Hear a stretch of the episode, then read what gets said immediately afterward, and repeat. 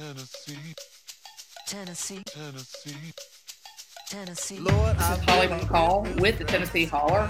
I'm here today with my partner, Justin Kanew. Many of you all watching know him.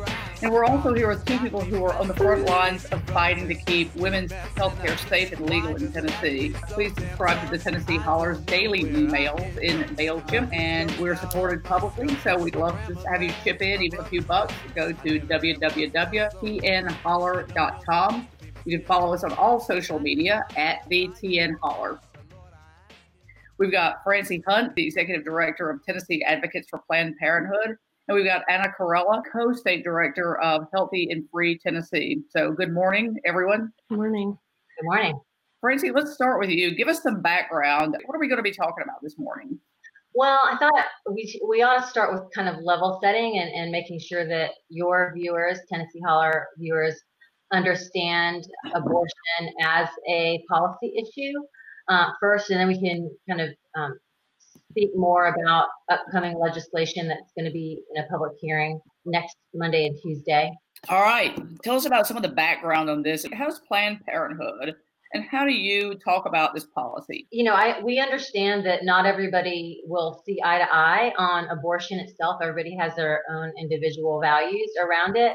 Um, but I think it's important for your viewers to understand that when we're talking about laws and public policy and legislation and those sorts of things, we're, we're not really looking at abortion itself in terms of, um, you know, whether that, what individuals may think about that, and rather looking at it as um, a person's right to make their own decisions regarding their mm-hmm. own body and their own health care. You know, and, uh, you know, a lot of folks understand that it's about your own bodily sovereignty.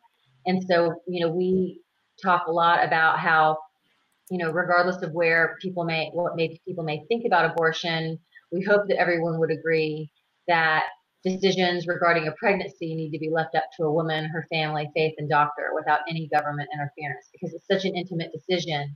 I think the other the other piece is for people that um, you know there's such a, a, stigma I think around abortion, um, and it's important for people to have we believe, compassion for individuals that end up having abortions. Uh, most people may not know that the majority of people that have abortions are uh, are mothers already.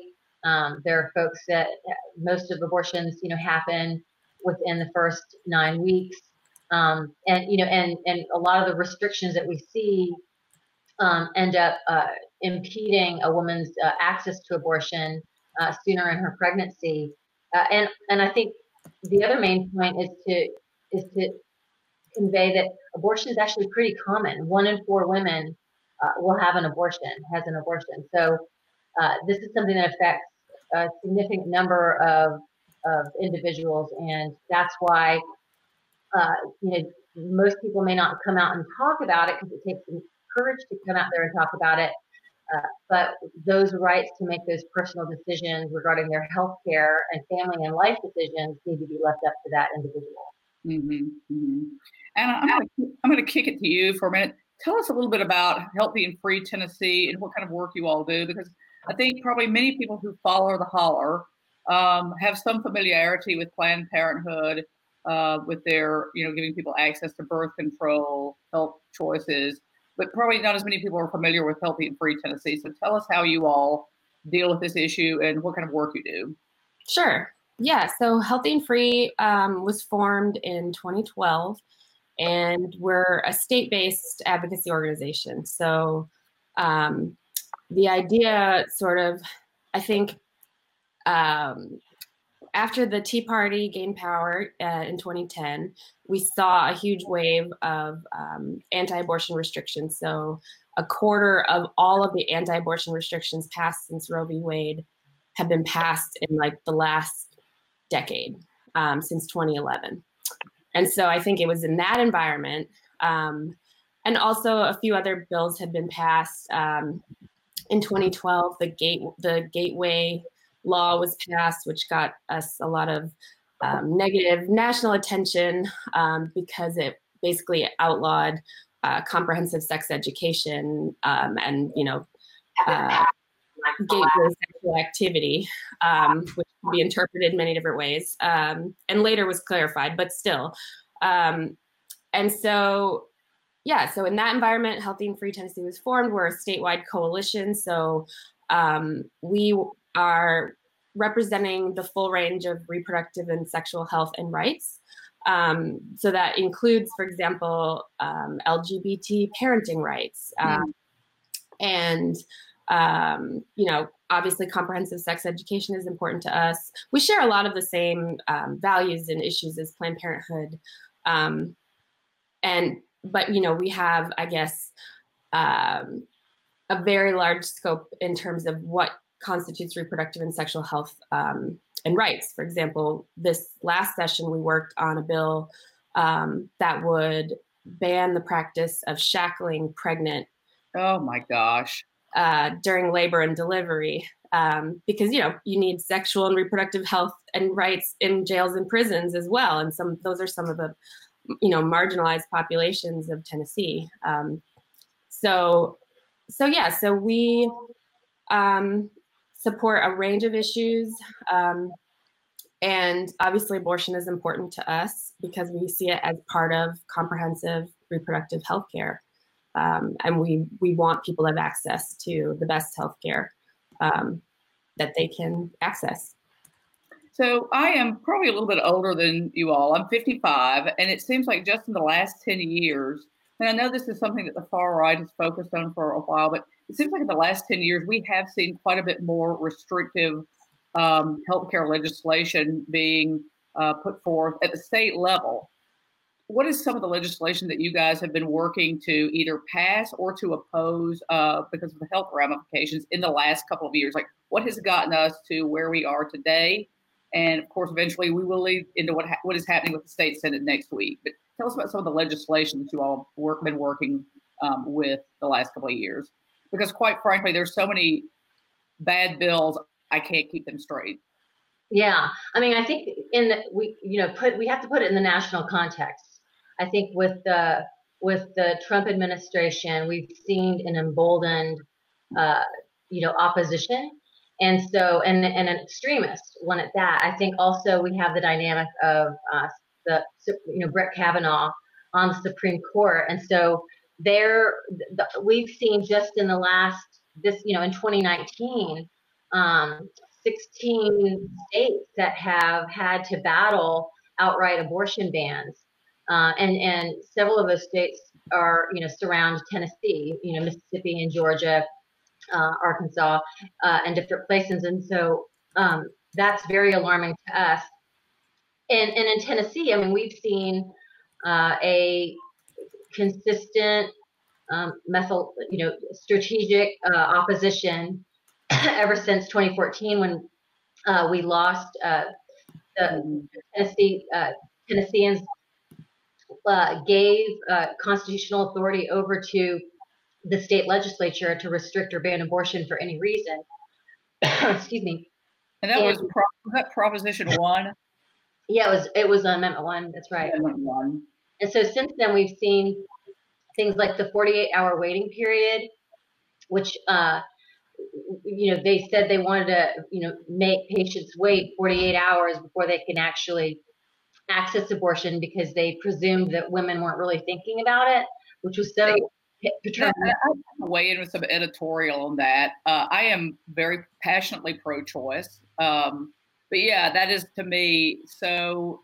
It's a demeaning bill um, because I have many friends who've had abortions. Um, you know, and people give quite a bit of thought to this. This is not something that I know anyone who has entered into this lightly. Right. I'm sorry, and, but this just oh, yeah.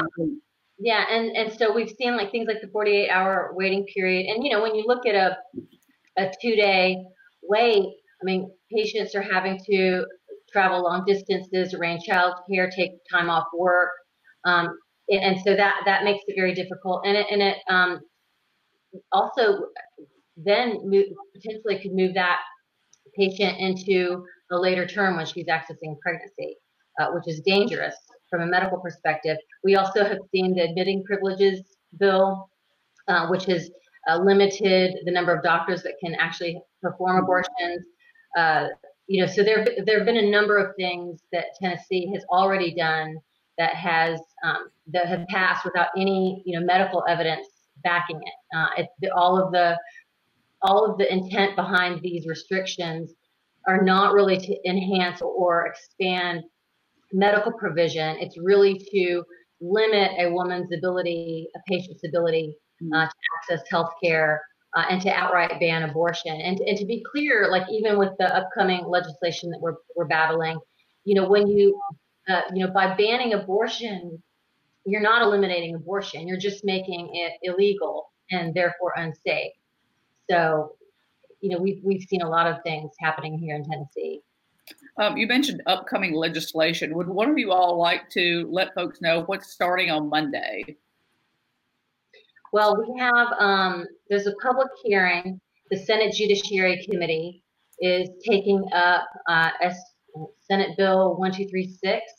Um, and it, it was on, um, it, it, was initiated by Representative Van Huss on the House side. That the bill has already passed on the House side, and uh, the original language of the bill, which passed uh, on the House side, was to um, criminalize abortion after a fetal heartbeat is detected.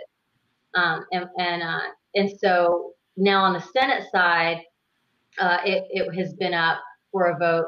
There was amended language uh, that was added uh, and approved, um, which states that a person shall not purposefully perform or induce or attempt to perform or induce an abortion upon a pregnant woman when a viable viable pregnancy is presumed to exist or has been confirmed. And the, and the key there is that they redefine. There's a lot of keys in that in that amendment, but they uh, one of the notable things is they rather than using medical terminology around viability, which typically means when a fetus could survive outside of the womb, they're um, they're using viability um, eh, as it relates to a viable pregnancy. So as soon as a, a pregnancy is presumed, um, it is already illegal. So that could be four weeks. Oh, it could be. I mean, it's before most most women would. It's right. before you would even know that you were pregnant, really. And and it doesn't have consequences only on for abortion, but it also impacts, uh, you know, uh, miscarriage and how that's interpreted, uh, miscarriages, uh, birth control, because a lot of uh, long-acting reversible contraception uh, and other forms of birth control that they would be considered abortifacient.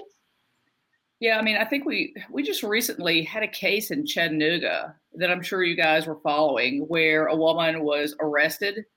Um, she had um, she had a miscarriage and was arrested. Did y'all hear about? I'm sure y'all heard about this. She had been using drugs during her pregnancy, or pres- was presumed to be using drugs, and so they arrested her. The charges have been dismissed. But that was mm-hmm. last week in Chattanooga, and that was like to say that was extremely troubling to many people is a gross understatement. Um, are we going to see more of that kind of thing, Anna? Do you think? Yeah, definitely. I mean, we saw Tennessee was the first state to pass um, a bill criminalizing drug use and pregnancy in the country. Um, and it sunset in 2016. It was defeated, but um, prosecutors and DAs across the state are still charging women. Um, and they, the thing we know about jail is when people can't post bond, even if the charges won't stick or are unconstitutional, they can usually get people uh, to negotiate into a plea deal. And we've seen that um, before with other women who've been charged uh, after the end of, uh, after mm-hmm. pregnancy loss, really, um, because you know as it was you know led to this decision is like that woman in Chattanooga was 21 I think 20, 21 weeks pregnant. Um, and she had you know she suffered a whatever you want to call it pregnancy loss. Um, those the the fetuses were not viable mm. um, and not you know there's no medical evidence that can show that a miscarriage could be caused by by drug use. Um, and that's that's sort of where these kinds of laws start like we've already seen these laws in tennessee um, and we've already seen people be charged with their pregnancy termination for their pregnancy terminations um, there was another case in 2015 of a woman who attempted to end her pregnancy um, with a coat hanger, I think made national news. And then recently in Davidson County, um, which, you know, you think that Davidson County is a pretty progressive place, but there was a woman, a young woman who was 20 years old, who also tried to end her pregnancy and was charged with murder. Um, and so, yeah, we're seeing, you know, we have a fetal personhood law on the books in Tennessee. Um, and the we're seeing the encroachment of sort of like people pushing the boundaries of um, sort of the fetus having rights over uh, like an unviable fetus having rights over the woman who, who's carrying it. Right. And so, and we'll continue to see that definitely. And these bills exacerbate it because they sort of push the boundaries, push the limits, and um, and people who have miscarriages are caught up in them all the time because it's think what is considered an elective abortion is is very situationally dependent. Um, I heard a story recently of a woman uh, in Nashville who was told that her her pregnancy was no longer viable, um, but she couldn't. I think she was a, later term pregnancy, um, and they told her that the fetus would not survive. There's, you know, skeletal genetic oh, deformities, um, and she, but she was told because it wasn't uh, life threatening to her in that moment. So like she wasn't going to die immediately. It was just it was deemed medically necessary, but not um, threatening her life. So then they deemed it an elective abortion, and she then had to wait 20 48 hours. Um, wow! Wow! continue a pregnancy that could, you know, increase risk to her, and also carrying a, an unviable pregnancy. When it's such a it's such a hard thing because when you hear that a wanted pregnancy, you hear that you, you it's not viable, and then you're sort of treated like this, like um, a criminal, like a criminal, exactly. That's uh, denied health care. Uh, Justin, you've been pretty quiet this morning, uh, and but what, there's got to be something on your mind because you're a thoughtful person. You're a guy who's married with one kid and one on the way. What's going through your mind when you hear this stuff? Uh, well, a, a number of things. Um, first of all, I think it's really important when we have this discussion to understand that the people on the other side of this equation don't always come at it just to troll us, just to upset us. I think they actually do deeply feel these things. And so when we have these conversations with them, I think it's important to have that in our hearts. Uh, I was just telling uh, and and Francie before we started that you know when I was running for Congress, this was the issue that came up more than anything else in our very red mm-hmm. district. And it's the reason that a lot of people couldn't even consider pulling the lever for a Democrat. So, you know, there's so many myths surrounding it. It's really important to understand how uh, draconian a lot of these bills are. I mean, the thing that, you know, always jumped out at me about this heartbeat bill is that uh, a raped woman is forced to carry her baby to term under this bill. And, you know that is so ugly and draconian and and something that obviously doesn't have you know the woman in mind when you're making that decision that it's, it's really important to talk about how far these bills really go. And so i'm glad you guys are, are here to talk about that. And then the one thing that you also mentioned which i think is where we can find a lot of common ground is that gateway bill that jack johnson carried and had passed which doesn't even allow teachers to talk about sex ed in school which I think teen pregnancy prevention programs are shown to be something that can stop unplanned pregnancies, and unplanned pregnancies are what we should be trying to stop more than anything else. So, between the teen pregnancy prevention programs and Medicaid expansion, which is pro life, and uh, subsidizing daycare for low income women because these decisions are often financial ones, you know, there should be some common ground. But, you know, I, I love hearing what you guys are saying. And I, I think the tools that we can give candidates to talk about these things with with citizens is, is really important and the language that we use is really important. So you know how if you were going to to to anna and francie if you were going to talk to candidates who are on the trail whether it be democrat or republican to try to come at this from a place of common ground what's the best way to talk about this topic? That is a great that's a great question. I was uh, before i kick this y'all I was talking to a former candidate yesterday, um, and I, I, I, think it's fine if I use her name, Kristen Grimm. She ran for Senate in Jack Johnson. She ran against Jack Johnson last year. And Kristen is interesting because she identified for most of her life as a Republican and has recently been, become very passionate. Her son's had some health issues, a lot of health issues, and she's become a very passionate Democrat because of health care. And she said she's had friends tell her when she was running last year, if you run as a Democrat, then you condone the murder of babies. So that's right. That's which was bizarre to me. But so address, if you would, Justin's uh, question about how do we help enable candidates and what kind of language can we give candidates to, to deal with this? So, so I'm thinking on two different levels. One is for candidates, and then one's in general. What what can be what you know? How does reproductive rights uh, where does that stand in kind of these larger, broader issues that uh, enable us to truly bring life to its fullest fruition so that every individual can, you know, be raised to, to their God-given potential. Um, and I think that's some language that should be of interest across across the board. I mean, that's I've professionally I have been a child advocate my entire life, um, and you know worked in edu- on education issues, have been a teacher, um, I also teach sex education. Um, I'm a mother of two children. So the coming from the child advocacy realm um, into Planned Parenthood has been a seamless transition. It, it's in the title, Planned Parenthood. And so I think that if you're going to truly care for children and families, um, you being intentional around Planned Parenthood even if it requires some really tough decision making, uh, is really important.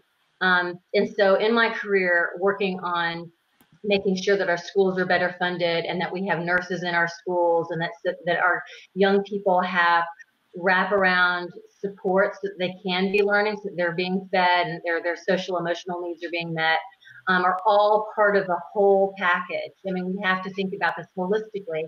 Specific to reproductive rights, we know that in states that um, reproductive rights are restricted, where where families don't have access to abortion, because again, it's a very intimate decision that families need to decide. As I mentioned earlier on, a lot of these families already have kids. Um, access to abortion is critical, and when when that um, access is taken away, we you know what what's the natural consequences? Ab- abortion, right? So you see an increase in abortion, and you see an in, in increase um, in unintended pregnancies. You know, and, and some of those unintended pregnancies end up great. You know, families, you know, um, end up taking care of their children as best they can. But we also see increased stresses on uh, the supports that are needed for those families, whether it's social services. Um, and we also see, you know, for those children that are born um, from unwanted pregnancies, an increase in child abuse and neglect. Uh, they're born with low birth weight. I mean, we, you know, talk to any medical professional, they can tell you all of the consequences of low birth weight. We see a mm-hmm. higher infant mortality rate. So um, all of this is very connected. And so when we're when so to pivot to Holly's question around um, candidate support, I think that candidates need to not take the bait that somehow abortion is some you know taboo topic. It is part of a comprehensive, holistic way that we provide care to women. And I want to note, um, you know, women is a gendered term. And so when we talk about reproductive rights and abortion, we also want to be inclusive and understand that not only women have abortion, that there are trans individuals out there as well that, that need this care. And so we need to be thinking as big as possible because our people deserve it. And we get pigeonholed in these, you know, tiny microcosmic fake, you know, you know, arguments when we need to be doing the best things that we can possibly do for our people, and that is provide resources and education and birth control access. When you look at the science, those are the very things that make a difference in reducing the unintended pregnancy rate, and I would hope that we all agree with that. Now, there is interesting talk about. And I, I, agree with you, Justin. Early on, you were saying that people are very sincere. Most voters are very sincere that they really care about the unborn, and, and you know, and that's that's their language. Um, but there there there are other uh, you know folks out there that see that there there are capital interests in not providing birth control and forcing women to give birth so that they can have um, an increased worker load. Because and, and I think those are things that tie into other uh, policies related to the workforce and labor and immigration. So, you know, this could be a really long uh, conversation, but it's, it's all very connected to why they want to uh, take a, a person's right to their own bodily autonomy away from her. Hmm. Um, why should men care about this? Anna, do you want to take a swing at this one? You know, I remember pretty recently, I'll give you time to gather your thoughts. There was a clinic in, there is a clinic in Mount Juliet that is part of its health care package was offering abortions, and the all male city council had an emergency meeting to change zoning, so they couldn't do that. Um, and one of the questions that came up with that was men should also care about this, despite the actions of that city council. But why should why is this important to men as well as women? I know I've got my thoughts about how it revolves around rights and choice, and even people who identify as libertarians should be concerned about the government being this intrusive in someone's personal choice. But I'll let you all address this. Yeah, I, I think, well, first of all, you know, men cause 100% of unintended pregnancies. Uh, so that's right. There are two people involved, folks. In case that's right. Segmentation with Anna Carella. um, but you know, like Francie mentioned, the majority of people who um, seek out abortion already have children and already have families, and um, these, uh, like abortion, is a medical procedure. It is less, um, it is safer than carrying a pregnancy to term for a woman mm-hmm. or a person who's pregnant. Um, and so, um, you know, like le- unsafe abortion is one of the leading causes of maternal mortality worldwide. That was why we legalized it uh, to save women's lives. And women who are mothers already, the majority of them, and have other children that they're taking care of and a family that they're taking care of. And so, I mean, obviously, you know, not every person is part of a family or has a husband or, you know, whatever, or is a woman. But um, yeah, I mean, I think this is about protecting, you know, women, women's lives and valuing women's lives. Um, and uh, I think part of that is understanding that when when people are making this decision, it's not. I think people there's this conception that it's a selfish decision, right? Like mm-hmm. that's a lot of the words that are used. It's um, I've heard that. I've heard that. Yeah, um, but you know, in the context, it's usually made and just a decision to protect, you know, the family and the not only just the life of the, the mother or the caregiver, but also, you know, um, the economic security of a family. Um, because, you know, if you are hoping to have two children and suddenly you're, you know, you can barely afford to feed them and clothe them and whatever, and you're faced with a third pregnancy. And of course, the state is not that interested in providing a lot of um, assistance to families and children. Um, so, you know, I think I think that I think I hope that like the the protection of um, of women's lives and health is an important enough issue uh, for men to get involved. And um, I think, uh, you know, of course, all of these, like the concept of bodily autonomy applies differently to men and women, right? Like, we, could you imagine like enforced, this like coercive vasectomies or various other sort of like uh, procedures that, like childbirth, that could be like forced upon a man? I, I can't imagine it, but I think like, you know, any human can um, relate to that. Like, having some medical procedure done against your will um, it just which is effectively if you if you're being forced to carry pregnancy to term that's effectively what's right your, body is being used against your will um, and just the the idea of that um, and thinking about how you know if we give the government the power to do that to women it's just like i see this also as a human human rights issue and something that we talk about a lot in human rights language is like if if you um, you know if one human right is under threat. They all are. And if your human right is under threat, so is mine, you know, because what's coming next? Yeah, here's, you're coming next, right? Here's a question. Uh, what do you guys think the law would be if men were the ones who carried the baby? Oh. I think that there would be no restrictions on abortion whatsoever. Taxpayer funded. Yeah. I think a lot more compassion for people. Absolutely. I, and, and I, and I wanted to insert one I, I, point when I was talking about um, abortion from a child advocacy perspective is that it's not it, it, there's not only um, dangerous outcomes for that child that is born from an unwanted pregnancy, but it also affects all the other children in that household. Exactly. So it, it, it you know, so again, to the, your question about like if, if men are fathers and they care about their family, if they love a woman and they don't want her to die, I mean, you know, there are lots of reasons to care. Um, and then, you know, and then we all are really hoping for the survival of democracy. And so for those men that care about that, I, we appeal to you that you know, uh, women's bodies are on the front line when we're when we're talking about protecting democracy right now. I want to say I noticed that there are several male allies and advocates who are following our stream this morning, guys. Thank you all for joining us this morning. Um, clear up some misconceptions. I know that there are a lot of folks who say, "Well, I just don't want taxpayer-funded abortions." Is that a myth or a reality? Or do taxpayers fund abortions? Francie, that's probably a question for you because I know Planned Parenthood comes under a lot of attack.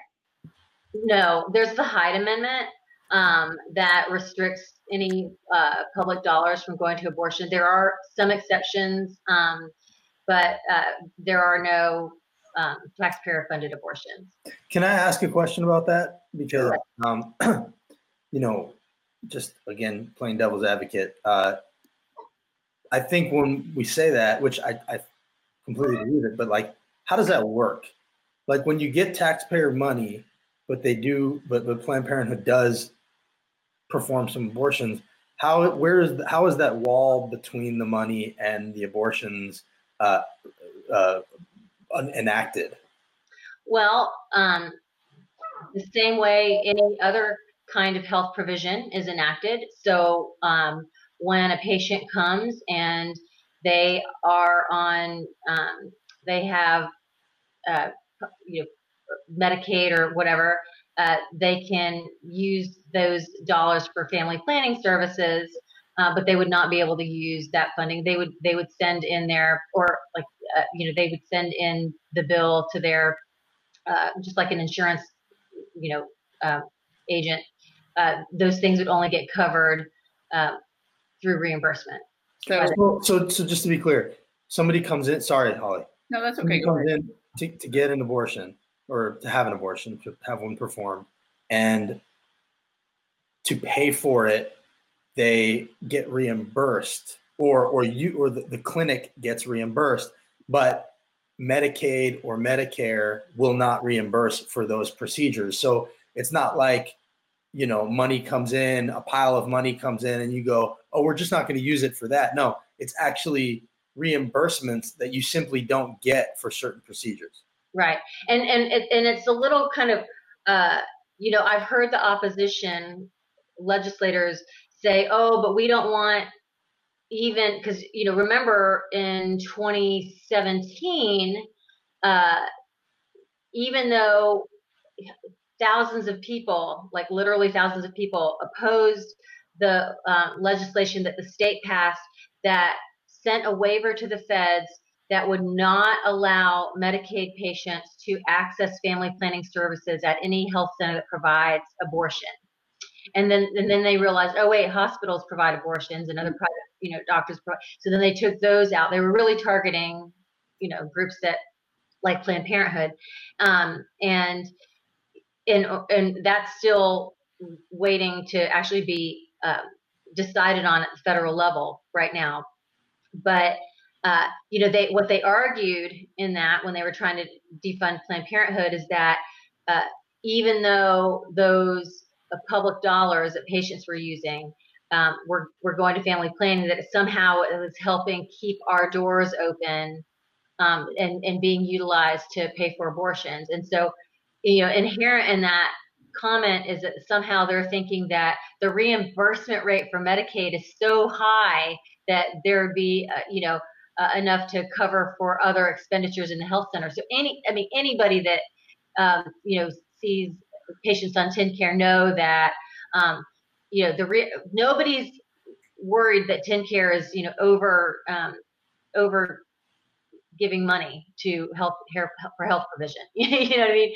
Um, which is ludicrous. But the reimbursement rate for Medicaid is, is actually a lot lower than usually what the procedures cost. Right. Uh, can you just real quick while we're on this topic, can you tell the people what else Planned Parenthood does?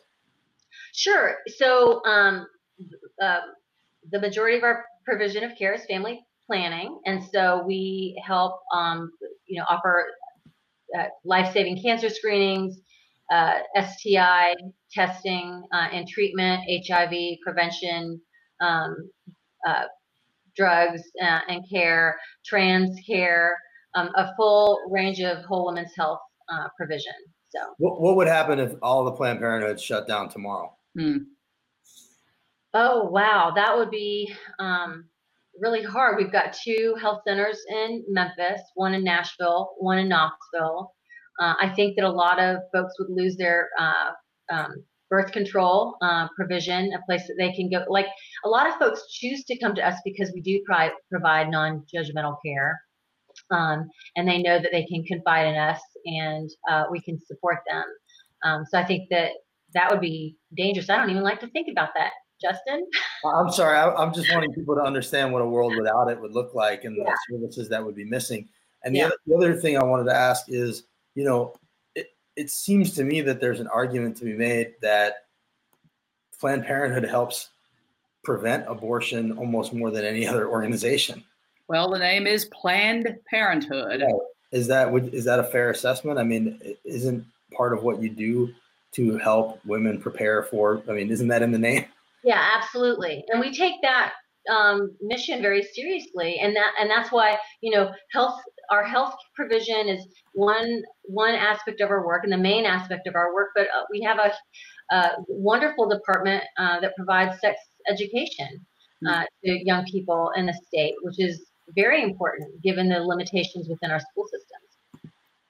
Yeah, this next. This, sorry, go ahead, Ollie. Yeah, I was just saying. I think that especially today when there's so much information that's available on the internet, many people just assume that teenagers understand the ramifications of sex. And, you know, that's just not true. The teenage brain is not fully formed, and some of the inform- a lot of the information on the internet is not correct. And Planned Parenthood is a haven for many people. And I think there's also uh, sort of an erroneous assumption out there because I've heard that Planned Parenthood is just for those people or poor people or people who aren't like us. And you know what? It doesn't really matter who it's for, but the fact of the matter is that there are plenty of uh, mid to upper middle class women who use it. I've used it. Um, it's for everybody. Yeah, and and I want to also pause to just, I mean, Planned Parenthood here, we're here for the fight. We're down totally, um, but it's not just us. I mean, obviously, Healthy and Free Tennessee, we're partnered in this. Um, you know, on the sex education front, uh, you know, SisterReach is such a leader. They're a part of this ad hoc coalition. We're, we're called Health Rights and Justice. And this coalition has been um, really working to stop these bans. And I, and I did want to kind of recognize a lot of those organizations that are uh, working side by side with us on, on this. There's the ACLU, the Women's Political Collaborative, uh, the National Council for Jewish Women, uh, Indivisible, uh, National Women's Law Center, um, then there's uh, two other, so Planned Parenthood is not the only abortion provider. We've got carafem and the Knoxville Center for Reproductive Health. They're a part of this coalition, um, and a bet and a better balance as well, um, as well as the National Abortion Federation. So, um, th- you know, this is a a broad group of folks that understand the dangers of this ban that's being proposed, and um, are are planning to show up with pitchforks um, at the at the at Cordell Hull um, on Monday and Tuesday. So I want to circle back around to that. Anna, tell us about these hearings on Monday and Tuesday. Like, give us some details on what time they start, uh, where exactly they're going to be, what the um, expected outcome or what could be the outcome of these hearings. Is there going to be any action taken at the hearings? Yeah, so um, this bill was, you know, sometimes we say when it's sent to summer study, we hope with some of these bills that that means it'll quietly go away. But in this case, um, we are going to see uh, Senate hearings on the bill um, on Monday and Tuesday, Monday from 1 to 4, and Tuesday from 8 to 11. Um, and uh, on those days, basically, the um, they're going to hear um, testimony, mostly from the other side, um, hmm. uh, about this uh, particular bill, um, the six week bill, a ban, basically. Um, and I think, you know, I think there's a lot of, I, you know, in my experience, I think that Republican legislators, um, some of them understand um, that these bills are harmful and extreme, uh, but they're under a lot of pressure from their constituents to be passing some kind of anti-abortion bill every year. It's why we saw last year uh, the monument to the unborn. You know, it's just mm-hmm. like they have to pass something. Mm-hmm. Um, and so I think this summer study is an opportunity to sort of um, our side also will have testimony um, talking about the dangers of the bill. I think from their perspective, they want to sort of give everyone a chance to talk um, about the bill and feel as though their voices are being heard. But um, you know, I think that it's more to give a platform, honestly, to um, opponents of abortion, um, and and we don't know. You know, we don't know if some kind of action could come out of this. Like we're hearing, no, this is just a hearing. This is just to like have people, t- you know, say their points of view, but um, it's nothing is assured, uh, and so we can't sort of stand by and and let these things happen um, without showing up and uh, putting up a fight and speaking out against them. So we are um, people from all over the state are coming um, to these hearings, and we invite everyone to come. Um, hopefully, we can send out a link, but there it's available on Healthy and Free social media and Planned Parenthood social media to, to sign up to come, or just come on your own. You know, don't we, we prefer RSVPs so we can plan, but like we're happy to have you join us um, those two days. And um, yeah, we're really just hoping to show up. We're going to all be wearing black um, and to sort of show our solidarity um, with um, opposition to this bill and other bills like it that put women's uh, and people's lives in jeopardy. Well, just to jump on my soapbox for a second, uh, if they really want to pass pro-life legislation, they should pass some gun sense legislation. They should pass Medicaid expansion. They should pass paid family leave. They should repeal that awful Jack Johnson law that keeps teachers from talking to kids about sex education, which has probably led to more abortions than any legislation that we're talking about. There's a whole host of things that they can do that actually are pro life that don't just mean forcing women to have dangerous procedures. Absolutely. And I, and I want to echo uh, Anna in terms of like the importance of this hearing. And, and, and there are a couple themes that we want to convey. Um, you know, and because most of all morning we've been talking about it from a bodily autonomy side, which is, you know, really like the me the reason that I'm I am so um, hot on it. But uh, from a policy standpoint, we find ourselves uh, in allyship with Tennessee Right to Life. That may shock you, but the reason is about that, yeah. The reason is is because it's unconstitutional and fiscally irresponsible. No one can argue that. That is not a left wing, you know, talking point. That is a reality. And so every state that has tried to um, legislate uh, a pre viability ban has been struck down, down by every court. Uh, and again, Tennessee's on, you know, they're trying to join this bandwagon of trying to see what will stick so that it can make it way, its way up to the Supreme Court. Because again, their ultimate aim is to undermine Roe. Um, but that's that's really what's happening. And I think anybody with the eyeballs to see knows that um, taxpayers will end up footing the bill for you know very high court costs, um, and so it's fiscally irresponsible. So that's something that you'll you'll see uh, on Monday and Tuesday. Thank, thank you for pointing that out. And the Holler will be there covering the hearings Monday and Tuesday. Um, as we start to wrap up, um, what do you guys want people to know? What would you like to leave people with about your organization? Or, like, how do you want to wrap up? What do you want people to know before we sign off today? I would want to, uh, you know, I think my main message is that of compassion, really you know, obviously want to fight the bill, and there's like a, a lot of things I can say about that. But I think underlying it is that we have got to have compassion for individuals that have abortion because there's lots of private, you know, real reasons that only they know that go into those kinds of decisions. Um, and, and it is not for us to cast the first stone. Um, and I would invite people to go to Tennessee Stories Project. That's tnstories.org. Both Healthy and Free Tennessee and Planned Parenthood help sponsor that um, effort uh, and several other partners as well. You can go there. The purpose of that website is to um, uh, highlight individuals that have had abortions. They share their abortion stories so that you can understand um, why uh, people make those decisions. Because I think that's the first that's really on the ground. What needs to happen is to develop um, more understanding for why these decisions have to be made, um, and and therefore protect it. Anna, what do you want to leave people with? I think, um, you know, I don't know if this holds a lot of weight, but like the United Nations has determined that comprehensive reproductive health care is a human right um, that is globally recognized.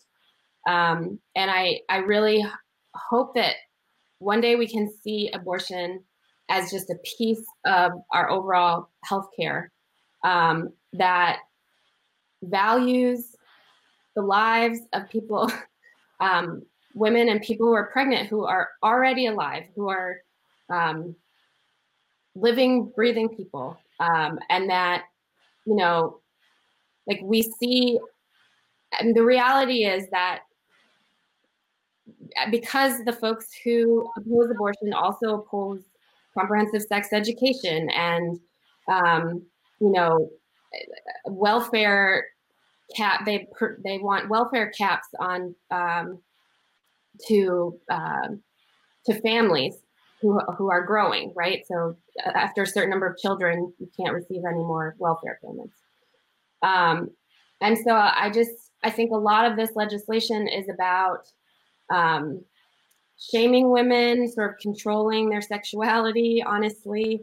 Um, you know, if it's, it's sort of about punishing them for sort of promiscuity, basically. Um, and I think, I think we need to like shift from that lens to a more um, abortion is healthcare, abortion is a human right.